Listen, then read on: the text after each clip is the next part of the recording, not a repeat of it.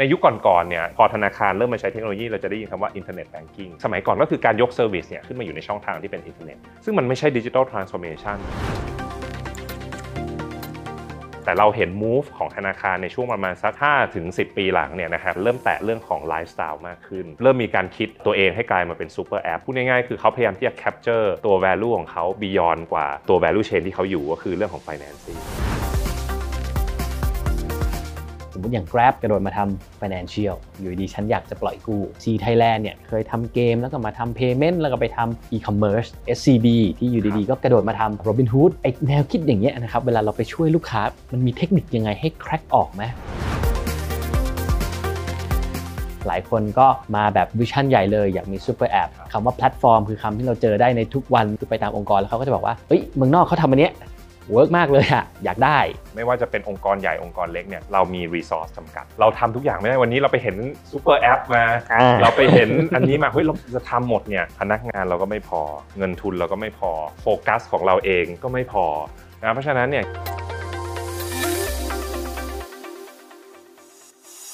สมัยก่อนเราอาจจะมองธุรกิจเป็นการไปขยายสาขา เป็นการไปเปิดบริษัทเพิ่มเติมอะไรเงี้ยเอาจจะมองการเพิ่มคนเพิ่มอะไรเราเห็นได้เลยว่าบริษัทที่เขา target ที่จะเติบโตเป็นหลาย ๆ เท่าเนี่ยเขาไม่ได้ใช้กลยุทธ์แบบเดิมๆแล้วเขาใช้เทคโนโลยีเข้ามาจับ พอเราได้มีโอกาสได้ทำงานกับบริษัทในเมืองไทย เราได้เห็นว่าเอ๊ะบริษัทในเมืองไทยเนี่ยเมื่อเทียบกับบริษัทที่เป็นบริษัทชั้นนำในระดับโลกเนี่ยก็ยังมีแกลบเรื่องนี้อยู่ว่าเรื่อง productivity เองเรื่องของ business model เอง เราเองอาจจะอยู่ในรูปแบบที่เป็น traditional business ค่อนข้างเยอะทำให้เรา generate ทั้งรายได้ทั้งกำไรเนี่ยในสัดส่วนที่ค่อนข้างน้อยเทียบกับจำนวนพนักงาน อันนี้เราก็เลยเห็นได้ว่าเอ้จริง ๆ แล้วเรายังมีความเขาเรียกว่าตามหลังบริษัทที่อยู่ในประเทศที่เจริญแล้วเนี่ยอยู่พอสมควร อันนั้นก็เลยเป็นสาเหตุว่าจากที่เราเป็นความชอบส่วนตัวมีความรู้ในเรื่องนี้อยู่ เราเห็น Market Gap ในเรื่องนี้พอดีเนี่ยเนี่ยแหละคือเรื่องที่เราน่าจะต้องทำก็เลยตัดสินใจเปิดตัวบริษัทที่ชื่อว่า Blue Big Group ก็เป็นบริษัทที่มุ่งเน้นเรื่องเดียวเลยก็คือเรื่องของ Digital Transformation มีตัวอย่างในแต่ละอุตสาหกรรมยังไงบ้างว่า พอเขา transform ตัวเองได้ปุ๊บแล้ว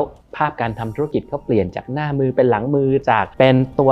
ล่างๆใน ranking ก็ขึ้นมาเป็นตัวต้นๆเลยมีอันไหนที่ที่ที่โบ๊ทชอบ หรืออันที่โบ๊ทเคยเคยมีส่วนช่วยทำมาได้ครับ เราเล่าจากเคสที่เป็นระดับโลกก่อน ผมเชื่อว่าทุกคนก็คงจะรู้แต่ว่าอาจจะไม่ได้สังเกตอย่าง Netflix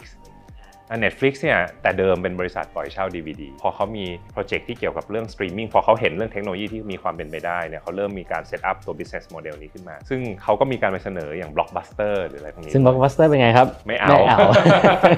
ไม่เอา ทุกวันนี้เราก็จะเห็นได้ว่า Blockbuster เนี่ยอาจจะไม่ได้อยู่ละ แต่ว่าในฝั่งของ Netflix เองตอนนี้ก็เป็นหนึ่งในบริษัทเทคโนโลยีชั้นนำของโลก ที่สำคัญคือเราเห็นการพัฒนาของตัวธุรกิจเนี่ยอย่างต่อเนื่องจากเดิมเนี่ยที่เขาเป็นแค่แพลตฟอร์มในการสตรีมตอนนี้เขาเริ่มทำหนังเองทำ content เอง โดยที่ใช้การวิเคราะห์ข้อมูลใช้อะไรเข้ามาเกี่ยวข้อง หรือแม้กระทั่งเรื่องของตัวพวก recommendation อะไรต่างๆเนี่ยก็ใช้เทคโนโลยีทั้ง AI ใช้การวิเคราะห์ข้อมูลมาช่วยเนี่ยซึ่งผมมองว่าวิธีการของเขาเนี่ยก็คือสอดคล้องเลยกับการที่เขา transform ธุรกิจเก่าเนี่ย มาเป็นธุรกิจในรูปแบบใหม่ ที่สามารถจะ scale ได้ค่อนข้างง่าย กระจายไปยังประเทศอื่น ๆ ได้ สามารถที่จะ operate ด้วย cost ที่ efficient แต่ว่าในประเทศไทยเนี่ยจริงๆ ผมก็มีโอกาสทำงานกับบริษัทชั้นนำมาหลาย ๆ บริษัทเนี่ยเราก็มีอีกหลายเคสที่ที่เราชอบเหมือนกันอย่างธนาคารเนี่ยก็มีหลายธนาคารนะครับที่สมัยก่อนเราให้คำปรึกษา พอธนาคารเริ่มมาใช้เทคโนโลยีเราจะได้ยินคำว่า internet banking อ่าใช่ไหมครับซึ่งสมัยก่อนก็คือการยก service เนี่ยขึ้นมาอยู่ในช่องทางที่เป็นอินเทอร์เน็ตแต่ว่าไอ้ภาพตรงนั้นเนี่ยมันไม่ได้เป็นการ shift ตัว business model ใช่นะครับมันไม่ได้เป็นการ transform ขนาดนั้นมันเหมือนเป็นการเปิด channel เพิ่มอ่าเปิด channel เพิ่มเหมือนแค่ replace ของเก่ามาอยู่บนระบบดิจิตอลใช่ครับ ถูกต้อง ซึ่งมันไม่ใช่ digital transformation แต่เราเห็น move ของธนาคารในช่วงประมาณสัก5ถึง10 ปีหลังเนี่ยนะครับเริ่มมีการ move ในเชิง business model เยอะ เราเห็นบางธนาคารเริ่มแตะเรื่องของ lifestyle มากขึ้น เริ่มมีการคิดตัวเองให้กลายมาเป็น super app พูดง่ายๆคือเขาพยายามที่จะ capture ตัว value ของเขา beyond กว่าตัว value chain ที่เขาอยู่ก็คือเรื่องของ financing ถ้าเขามองตัวเองเป็น finance ก็คือแค่เรื่องการใช้เงินเนาะแต่คนเขาใช้เงินทำอะไรล่ะ ถ้าเขาขยับขึ้นมาอีกนิดนึงเขาก็ capture value ตรงนี้ได้มากขึ้น จริงคือ transformation มันไม่ใช่แค่เปลี่ยนจากกระดาษมาอยู่บนโลกดิจิทัลครับมันต้องอาศัยการคิดใหม่ทำใหม่เลยว่า business model เราจะเป็นยังไง แล้วเทคโนโลยีมันมันจะมา support ได้ยังไง อย่างตัวอย่าง Netflix อย่างเงี้ยผมว่าถ้าเป็นคนทำธุรกิจมันเหมือนรื้อกระดานใหม่หมดเลยใช่เนาะแล้วก็หามุมที่ที่เทคโนโลยีเข้ามาช่วยได้ อย่างพี่สอนเรื่อง Data เยอะก็จะชอบเคสนี้มากเออ ชอบบอกทุกคนว่าเราเดินเข้า Blockbuster นะ ไม่มีคนรู้เลยว่าเราอยากดูหนังอะไรบ้าง เราก็เดินเลือกเลือกของเราไปเรื่อยๆ แต่พอเราใช้ Netflix ตั้งแต่สมัย DVD เนี่ยมันกลายเป็นเราต้องไปคลิกบอกเขาว่าเอ้ยฉันอยากแอดอันนี้ไว้ในคิวอ่าใช่ฉันสนใจใช่อันนี้ฉันสนใจอันนั้นเขาเลยกลายเป็นเจ้าแรก ๆ ที่เก่งมากในเรื่องของพวกเอ่อ recommendation ต่างพี่ว่าทุกคนตื่นเต้นกับเราแล้ว Digital Transformation เนาะอาจจะอยากให้โบ๊ทลองเล่าหน่อยครับ สมมติวันนี้มีธุรกิจหนึ่งเขาเขาคิดแล้วว่าเอ้ย ฟังเราพูดแล้วมันเขาต้องมาแล้วล่ะ digital transformation ถ้าสมมติอยากจะเริ่มทำเวลาบลูบิ c เข้าไปช่วยลูกค้า เราเข้าไปช่วยเขายังไงได้บ้างครับ มันจะมีภาพ 2 ภาพนะครับ ภาพ outside in กับ inside out อ่า ซึ่ง 2 ภาพนี้เนี่ยมันจะช่วยให้เราสามารถที่จะ shape ไอเดียเนี่ยได้ได้ชัดเจนมากขึ้นเอา inside out ก่อนครับนะครับวิธีการวิเคราะห์เนี่ยโดยทั่วๆไปเนี่ยเราก็จะต้องมองแหละว่าธุรกิจเนี่ยมันมันคืออะไร มันคือตัวสิ่งที่เราต้องการที่จะสร้าง value ขึ้นมา ซึ่ง value ในที่นี้โดยทั่วๆไปเราก็จะมองเรื่อง profit แน่นอนว่าบางธุรกิจเนี่ยเราอาจจะมอง indicator อื่นๆนอกเหนือจาก profit ได้ อาจจะเป็นเรื่องของสังคมเรื่องของอะไรอะไรก็ว่าไปถ้าเรามี key indicator ตรงนี้ได้เนี่ยเราสามารถที่จะมา decompose มันออกมาเป็นชิ้นย่อยๆ มากขึ้น อย่างสมมติเราเอากำไรตั้งเนี่ยกำไรเนี่ยมันประกอบไปด้วยรายได้ ลบรายจ่าย รายได้เนี่ยมันคืออะไร เรา break down มันต่อเนี่ยมันก็คือเรื่องของราคาคูณกับปริมาณครับนะครับในฝั่งของรายจ่ายเราอาจจะมี fixed cost เราอาจจะมี variable cost ซึ่งพอเราวิเคราะห์ตรงนี้ได้เนี่ยวิเคราะห์ในที่นี้คือสมมุติว่าเราเปรียบเทียบตัวเราเนี่ยกับคู่แข่งเนี่ยเราชาร์จแพงกว่าหรือเปล่าเราชาร์จถูกกว่า ชาร์จแพงกว่าแปลว่าเอ๊ะเราสามารถ command pricing ได้จุดแข็งเราเป็นอะไร เป็นเรื่องแบรนด์หรือเปล่า หรือว่าเราเป็นเรื่องความเข้าใจลูกค้า หรือว่าเรา timing เราได้นะฮะเรื่องของปริมาณเอ๊ะทำไมเราขายได้จำนวนเยอะ หรือว่าสินค้าเรา target segment ได้ตรงมากขึ้น แล้วก็แน่นอนว่าเรื่องของต้นทุนเช่นกัน เราสามารถที่จะเทียบเรากับในอดีต เทียบเรากับฝั่งของพวกคู่แข่งนะครับหรือว่าคนที่เป็น aspiration ของเราเนี่ย ตรงนี้เราจะเริ่มเห็นแล้วว่าจุดแข็งจุดอ่อนนะครับของตัวองค์กรเป็นยังไงทำให้เรารู้อะไรทำให้เรารู้ว่าถ้าสมมติว่าเราจะเดินหน้าต่อไปเนี่ยเราจะต้อง leverage จุดแข็งอะไรบ้าง อะไรที่เป็นสิ่งที่พอเราเดินไปแล้วเนี่ย ต้องอย่าทิ้งตรงนี้เนี่ยเอามาใช้สร้างความได้เปรียบได้ ทีนี้อีกภาพหนึ่งที่จะมาต่อกันก็คือเป็นภาพ outside in คือเราจะ inspire ไอเดียเหล่านี้ยังไง ถ้าพูดตรงๆภาพเนี้ยเป็นภาพที่ยากต้องใช้ creativity มีหลาย ๆ เทคนิคมาก ๆ อย่างบางคนเขาก็จะไป start จาก customer ใช้พวก design thinking อ่าคใช่ไหมครับดูเอ้ยจากเพนพอยที่มีอยู่ในตลาดลองอินโนเวทขึ้นมาว่าไอ้ยภาพตรงนี้เนี่ยในปัจจุบันสถานการณ์ลูกค้ากลุ่มนี้เนี่ย เขามีเพนพอยอะไรอีกที่เรายังไม่สามารถไปจับได้ หรือบางคนอาจจะไปดูจากเบนช์มาร์กนะครับไปดูจากเอ่อบริษัทที่เป็น aspiration ของเขา หรือบางคนก็อาจจะคิดจากวิธีอื่นๆนะครับก็จะมีเทคนิคมากมายแต่ โดยภาพรวมก็คือว่าเราต้องการที่จะ generate ไอเดียมา ทีนี้พอ outside in มาเจอกับ inside out เนี่ย สุดท้ายมันก็จะต้องเกิดการวิเคราะห์ว่าในแต่ละ opportunity เนี่ย เรา leverage ความได้เปรียบเราได้จริงไหม ตัว impact ที่จะเกิดขึ้นแล้วก็ investment ที่จะเกิดขึ้นเนี่ย มันมากน้อยแค่ไหน อันนี้จะเป็นภาพคร่าวๆที่ปกติในการที่เราจะวางตัว strategy ให้เหมาะสมกับองค์กรใดองค์กรหนึ่งเนี่ย ก็จะต้อง consider ภาพตรงนั้นบริษัทใหญ่ๆแล้วกันเราเห็นตามข่าว หลายคนก็มาแบบ vision ใหญ่เลยอยากมีครั คำว่าแพลตฟอร์มคือคำที่เราเจอได้ในทุกวันหลายเจ้ามา aggressive มากเล่นสไตล์ freemium ทุกอย่างฉันจะแจกฟรีไปตามองค์กรแล้วเขาก็จะบอกว่าเฮ้ยเมืองนอกเขาทำอันเนี้ยwork มากเลยอะอยากได้อะไรเงี้ยซึ่งหลายครั้งมันอาจจะไม่ใช่กลยุทธ์ที่ดีที่สุดหรือเปล่าเนาะก็เลยอยากจะฟังคำแนะนำในเชิงเนี่ยวิธีการวางกลยุทธ์โดยเฉพาะในเชิงดิจิทัล strategy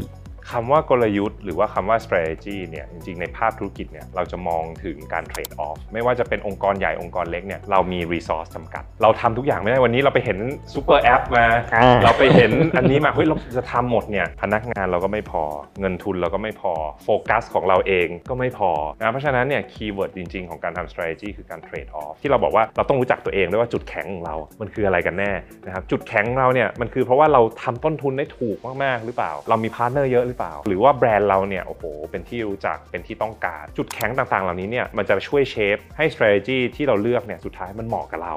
อาจจะไม่ได้เหมาะกับคู่แข่งนะ เพราะเรา trade off จนกระทั่งมันฟิตกับเราคนเดียว บางบริษัทเนี่ยเวลาเราพูดถึงว่าเอยอยากจะมี digital platform เนี่ยเขาอาจจะมองถึง super app เลย เพราะว่าเขาบอกว่าเฮ้ยจริง ๆ แล้วเขามี user stickiness สูงมาก ลูกค้าอยู่กับเขาตลอดโอ้โหเพราะนั้นเนี่ยเขาไม่ต้องคิดอะไรมากคือเขาอยากจะอยู่ให้ครบวงจรของลูกค้าเพราะยังไงลูกค้าต้องอยู่กับเขาทุกวันต้องกลับมาหาเขาเนี่ยเขาก็บอกงั้นเขาครอบคลุมไปทั้งวงจรเลย แต่บางธุรกิจไม่ใช่ลูกค้ากลับมาแค่แบบเดือนละครั้ง หรือว่า quarter ละครั้ง แต่ว่ามา ticket size ใหญ่มากเอ๊ะจุดแข็งเขาอาจจะไม่ใช่ มุมนั้นวิธีการวาง strategy ก็จะแตกต่างกัน แล้วก็ strategy ที่ดีก็คือแปลว่ามันใช้กับเราได้ มันควรไม่ควรใช้กับคนอื่นได้อ่า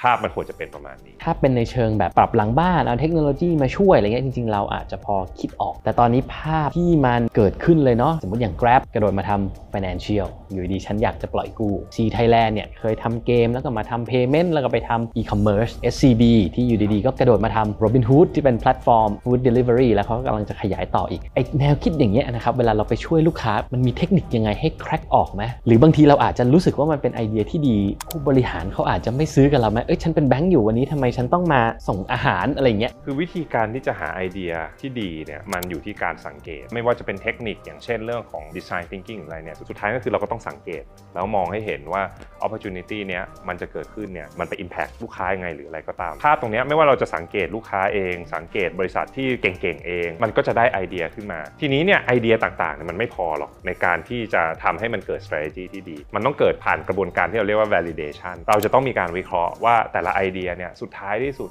impact ที่เกิดขึ้นเนี่ยมันเหมาะสมกับ investment และเวลาที่เราเสียไปหรือเปล่า ถ้าถามว่าเราจะ convince ผู้บริหารหรือยังไงเนี่ยก็คือต้องบอกว่าผู้บริหารเองเนี่ยเวลาเขาทำเรื่องของ investment หรือ strategy พวกนี้สิ่งที่เป็นเพนของเขาเลยก็คือว่าเขาไม่สามารถ make decision ได้ เพราะว่ามันไม่ได้มี clear information clear logic หน้าที่ของเราคือเปลี่ยนจากปัญหาที่เมื่อกี้เนี่ยมันมีความกำกวมอยู่เยอะเนี่ยออกมาเป็นปัญหาที่มันชัดเจนมากขึ้น แล้วก็มีการไล่เรียงตรรกกะของวิธีคิดในการ validate ว่ากว่าไอเดียเป็น 10 10 อันเนี่ยมันถูกกลั่นกรองออกมามันอาจจะเหลือ 3 อัน 2 อัน 1 อันเนี่ยมันผ่านกระบวนการอะไรยังไงมาบ้าง มันถูกปัดตกเพราะอะไรมันยังอยู่เพราะอะไรก็คือลอจิกต้องเคลียร์ ในการทำ strategy อีกมุมหนึ่งที่ผมมองว่าการที่เราจะสามารถสื่อสารกับผู้บริหารระดับสูง ให้เขาสามารถที่จะเข้าใจตัวกลยุทธ์ แล้วก็อยากจะนำไปใช้ได้จริงเนี่ยก็คือว่าเราต้อง anticipate เรื่องของปัญหาที่จะเกิดขึ้น เราต้องมองข้ามช็อตให้เห็นว่า challenge หรือ gap ซึ่งมีอยู่แล้วทุกองค์กรเนี่ยครับที่จะกำลังจะเกิดขึ้นจากการที่เราจะ implement strategy ตัวเนี้ยมันคืออะไร strategy เนี่ยถึงเมื่อกี้เราบอกว่าเราใช้จุดแข็งของตัวองค์กร แต่มันเป็นไปไม่ได้หรอกว่า ทุกวันเนี้ยเราจะไม่ต้อมีงปรับทุกอย่างตัวแล้วอ่าใช่บางทีเราต้องลงทุนเรื่องเทคโนโลยีเราต้องครับต้องเปลี่ยนคนทำ change management ทำ training ต้องจ้างคนเพิ่ม ภาพตรงนี้แหละ เป็นสิ่งที่จริง ๆ แล้วเนี่ยจะช่วยให้เห็นถึงความเป็นไปได้ของ strategy ได้มากขึ้นว่าในผู้บริหารที่เขามีความเชี่ยวชาญในธุรกิจตัวเองอยู่แล้วเนี่ยเขาจะสามารถเห็นได้ว่าแกลบตัวเนี้ยเขาปิดได้ปิดได้จริงหรือเปล่า ปิดได้เร็วไหม ถ้าเกิดว่าเขามองแล้วเขามองว่ามันมีความเป็นไปได้แกลบเหล่านี้เนี่ยเขาสามารถปิดได้เนี่ยเขาก็จะมีความเชื่อมั่นใน strategy พวกนี้มากในโปรเจกต์ transformation ทั้งหลายที่โบ๊ทไปช่วยมาคิดว่า challenge หลักๆ มันมีตรงไหนบ้างครับ อันที่หนึ่งเลยเนี่ยจะเป็นเรื่องของการเปลี่ยน mindset ของคนที่อยู่ใน industry ต้องบอกว่าการเป็นที่ปรึกษาบางทีเราไม่ได้รู้ industry หรือรู้บริษัทเนี่ยดีกว่าดีกว่าเจ้าของผู้บริหารหรือเจ้าของสิ่งที่มันยากก็คือว่าเราจะต้องให้ผู้บริหารเขามองข้าม industry ตัวเองไปได้เหมือนกันบางทีคือต้องต้องหลุดกรอบ ซึ่งผมว่าตรงเนี้ยเป็นเรื่องที่ยาก เพราะว่าด้วยความที่เราเข้าไปเนี่ยแล้วเราอาจจะไม่ได้มีประสบการณ์ใน industry เท่ากับเขาแต่เรามั่นใจกับ recommendation เพราะว่าข้อมูลทุกอย่างเนี่ยมัน point ไปในทิศทางนี้ เราก็จะต้อง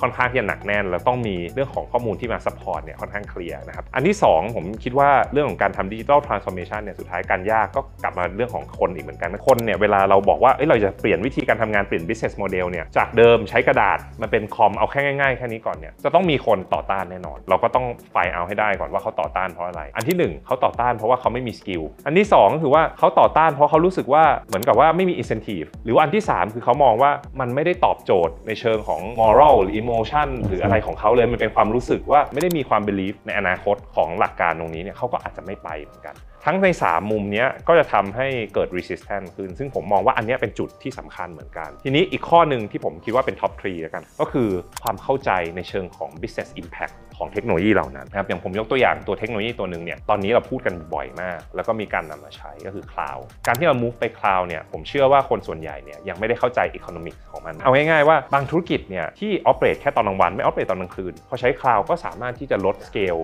ใช่ไหมครับ ซึ่งเรื่องต่างๆ เหล่านี้ economic มันเปลี่ยนไปวิธีคิดมันเปลี่ยนไป และเทคโนโลยีต่างๆ มันเปลี่ยนวิธีคิดนี้เยอะหรือเรื่องของสาขาเมื่อกี้ที่เราพูด คือธุรกิจพอมันเป็นลักษณะที่เป็นดิจิทัลแพลตฟอร์มเราไม่ได้พูดถึงจำนวนสาขาแล้ว marginal cost ในการเพิ่ม user เนี่ยมันน้อยน้อยมากมากๆนะครับเพราะฉะนั้นเนี่ยความเข้าใจในเชิงที่เป็น business impact บนโลกดิจิทัลเนี่ยผมว่าอันนี้เป็น challenge อันที่3ผมเพิ่งอ่านบทความอันหนึงของ Harvard Business Review เขาก็บอกว่า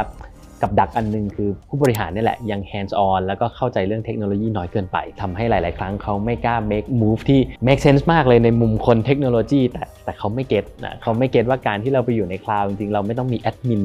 อีกเยอะมากที่ต้องมานั่งเฝ้าว่าเซิร์ฟเวอร์จะล่มไม่ล่มใช่ไหมล่าสุด Rubik เนาะเริ่มผันตัวเองนะครับมีพันธกิจใหม่ในการไปทำในเรื่องของ Venture Builder มากขึ้น อาจจะอยากให้ให้โบ๊ทลองเล่าให้ฟังนิดนึงครับว่าว่า Venture Builder มันมันคืออะไรแล้วแล้วสิ่งที่ Rubik ทำมันน่าตื่นเต้นยังไงที่ปรึกษาเนี่ยโดยส่วนใหญ่แล้วเนี่ยพอทำเสร็จแล้วเนี่ยมักจะไปไม่ได้อยู่ช่วยอยู่ดูแลต่ออ่านะครับทีนี้เนี่ยเราก็เลยมีการมาคิดถึงตรงนี้ว่าเอ้ยจริงๆลูกค้าหลาย ๆ ที่เนี่ย pain point ของเขาพอเขารับตัวแผนกลยุทธ์แม้กระทั่งไปช่วยเขาสร้างเนี่ยให้เสร็จเขาต้องออ e เ a t e ต่อเนี่ยมันยังมีช l เลนจ์อยู่เยอะมากเพราะโลกปัจจุบันเราเรียกว่ามันมัน VUCA ใช่ไหมครับมันมันเปลี่ยนเยอะมากมันมีความไม่แน่นอน มันมีความ complex อยู่เยอะที่สำคัญตอนนี้อะเขาต้องการ speed โลกมันเปลี่ยนเร็วแปลว่าบางทีไอเดียที่เราคิดวันนี้เนี่ยอีกอาทิตย์หนึ่งเนี่ยมันอาจจะ ไม่อยู่ละ ถ้าสมมติว่าทีมของรูบิกเนี่ยที่มีโอกาสในการไปทำ project มาค่อนข้างเยอะเนี่ยเข้าไปช่วย set up ธุรกิจขึ้นมาจริง ๆ ทางลูกค้าเนี่ยได้ประโยชน์แน่นอน เพราะว่าเขาเองเนี่ยสามารถที่จะเริ่มไอเดียต่างๆเนี่ยได้รวดเร็วมากขึ้น เพราะว่ารูบิกเนี่ยเรามีครบตั้งแต่เรื่องของฝั่งที่เป็น business pure business เลยไปจนถึง deep tech เนี่ยเพราะฉะนั้นไม่ว่าจะเป็นธุรกิจอะไรก็ตามเนี่ยเราสามารถที่จะส่งระดับ leadership เข้าไป CTO CEO CFO CMO first tier เนี่ยเราเราไปได้ก่อน แล้วเราสามารถที่จะ leverage capability ของเราในการ ramp up ทีมในด้านต่างๆ ได้ค่อนข้างรวดเร็ว บวกกับ know how ที่เรามี แต่ Bluebic เนี่ยไม่สามารถหรอกที่จะไปทำธุรกิจอะไรเองได้นะครับเพราะว่าเราไม่ได้มีความได้เปรียบในเชิงอื่นนะครับเราอาจจะไม่ได้มีสาขาเดิมอยู่ เราอาจจะไม่ได้มีข้อมูลเดิมอยู่เยอะ ซึ่งตรงนี้เนี่ยทางลูกค้ามีลูกค้าบอกว่าอยากจะเร่ง อยากจะทำธุรกิจนี้ให้เกิดเห็นโอกาสอยู่ข้างหน้าแล้ว ตรงนี้แหละมันคือสิ่งที่เรามองว่ามันเป็นความสวยงามว่าเอ๊ะทั้งสององค์กรทั้งสองฝากเนี่ย มันสามารถร่วมกันได้ และที่สำคัญทั้งสองฝั่งเนี่ยมีคอมมิชเมนต์ร่วมกัน เพราะว่ามีส่วนได้ส่วนจะเสีเสียยอ่าเราก็ลงทุนทางรูบิกเอง เราก็มีกองทุนที่เรากันไว้ส่วนหนึ่งในการที่จะ co-invest ในการลงทุนใน venture นะครับถ้าธุรกิจในประเทศไทยตอนเนี้ยเรามองเนี่ยมี 2 กลุ่มก็คือกลุ่มที่เป็น startup ที่เขาอาจจะพุ่งขึ้นมาด้วยด้วย innovation อยู่แล้วกับกลุ่มที่เป็น traditional ที่เขาอาจจะมี legacy มีอะไรอยู่ที่ใช้ประโยชน์ได้ แต่เขาก็ move ไม่ได้เนี่ยเราเนี่ยแหละจะเป็นตัวหนึ่งที่มาช่วยเขาในการที่จะสร้างบริษัทใหม่ๆ สร้าง innovation สร้าง venture ใหม่ๆ ร่วมกันโดยอาศัยความได้เปรียบทั้งสองฝั่ง ถามต่อหลายๆคนอะจริง ๆ สนใจงานด้าน consult ฉันอยากเป็นที่ปรึกษาเพราะมันดูน่าสนุกเนาะฉันได้คิดทั้งฝั่ง business มันมีมุมที่เป็น creativity ที่เราต้องต้องใส่เข้าไปด้วย ในขณะเดียวกันอ่าเรื่องของ logic analytical thinking รวมไปถึงอะความรู้เชิงเทคโนโลยีว่าจะเอาอะไรมา apply ก็ก็ได้ใช้ถ้าคนที่ฟังอยู่เขาอยากมาเป็น consult เขาต้องมี background ยังไง เขาต้องฝึกตัวเองยังไงครับในงานที่ปรึกษาเนี่ยมันมีหลายสายงานนะครับมันมีทั้งฝั่ง business ฝั่ง tech ซึ่งก็แปลว่าจริงๆแล้วเรื่อง background ทางการศึกษาเนี่ยอันนี้เป็นข้อจำกัดที่น้อยมาก คือไม่ว่าเราจะจบด้านไหนมาส่วนใหญ่เนี่ยเราก็จะมี background ตรงกับสักสายงานหนึ่งแหละ เพราะว่าที่ปรึกษาเองก็มีฝั่งที่เป็นเทคโนโลยี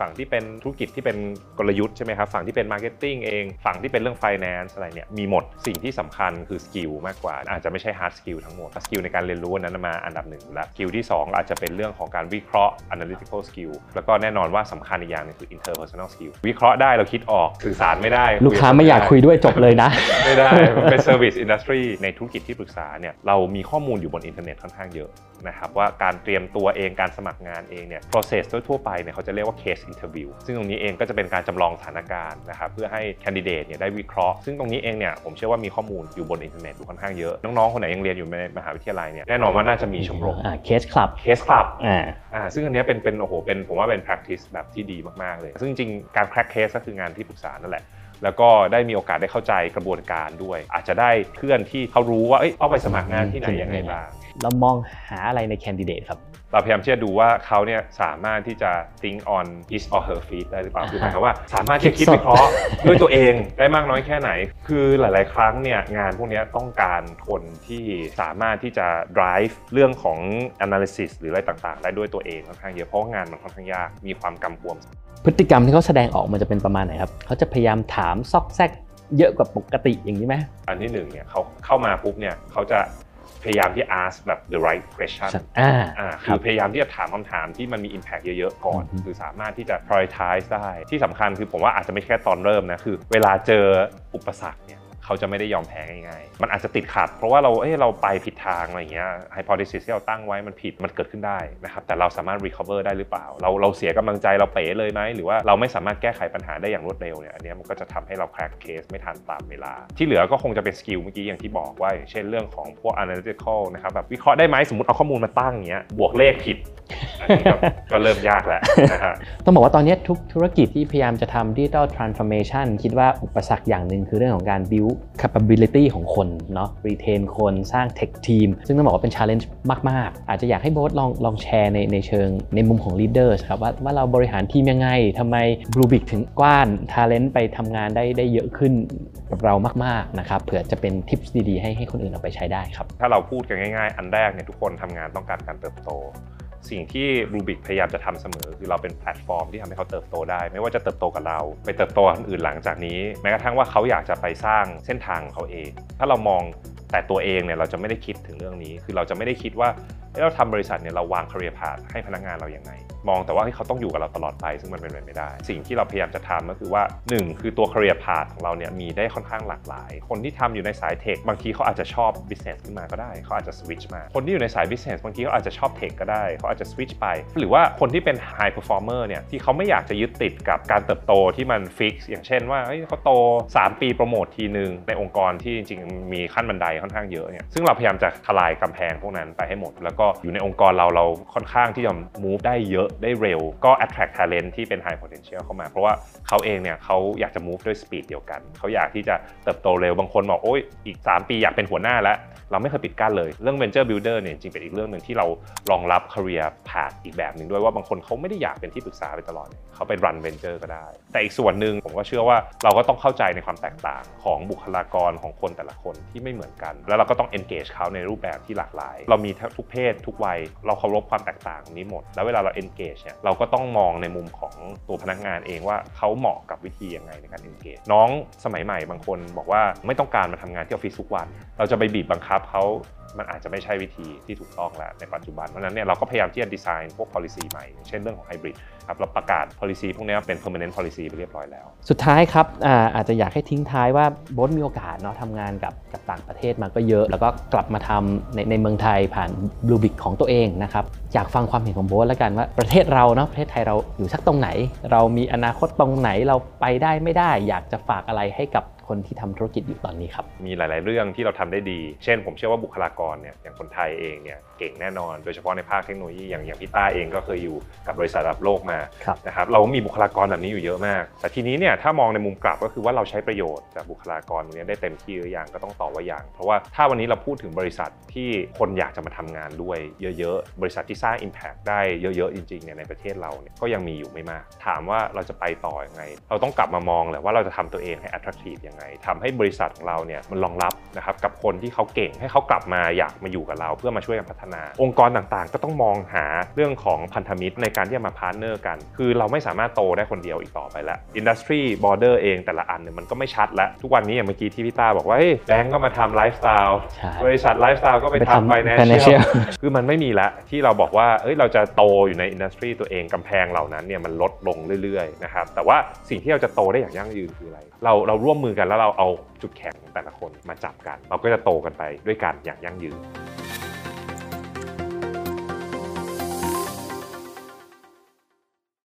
องค์กรในประเทศไทยเราก็พยายามจะทำ digital transformation กันมาตลอดหลายปีที่ผ่านมา แต่เราก็ติดหลาย ๆ กับดัก เราอาจจะยึดติดกับ framework บางอย่างมากเกินไป ช่วงนี้คนก็พูด agile เราก็อยาก agile ช่วงนี้คนเขา design thinking เราก็อยาก design thinking คนอยาก OKR เราก็อยาก OKR โดยที่เราอาจจะไม่ได้มีความเข้าใจลึก ๆ ว่าแก่นของแต่ละ framework แต่ละแนวคิดพวกนี้มันคืออะไรแล้ว แนวคิดเหล่านี้มันเหมาะกับองค์กรของเรามากน้อยแค่ไหน